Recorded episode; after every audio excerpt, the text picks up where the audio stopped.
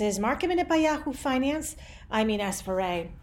Bitcoin has surpassed 20,000 for the first time ever. The digital coin has more than doubled this year to post records. Wish, the e commerce platform, went public today. Its parent company, Context Logic, priced its IPO at $24 a share. Shares opened at $22.50 each. Some of the travel stocks are under pressure after JP Morgan downgraded the airline stocks to underweight from overweight, saying the recent rally in stocks has significantly diminished the implied potential upside for these airlines. The underweight calls are not signals to sell, but rather they point to a limited upside.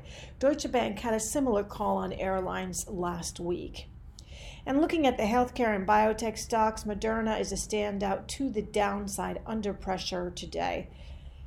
The NASDAQ and the Russell 2000 earlier today touched record highs. For more market minute news, head to yahoofinance.com.